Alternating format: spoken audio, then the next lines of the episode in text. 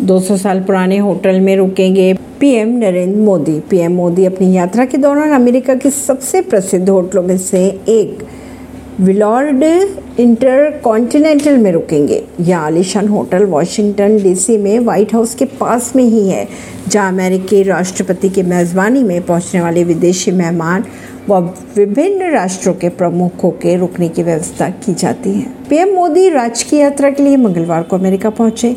PM Modi बुधवार को संयुक्त राष्ट्र मुख्यालय में आयोजित होने वाले योग दिवस समारोह का नेतृत्व करेंगे। 22 जून को व्हाइट हाउस में पीएम मोदी का भव्य स्वागत किया जाएगा। अपनी यात्रा के दौरान पीएम वॉशिंगटन डीसी स्थित प्रसिद्ध होटल में रुकेंगे। यहाँ अमेरिका के सबसे प्रसिद्ध होटलों में गिना जाता है।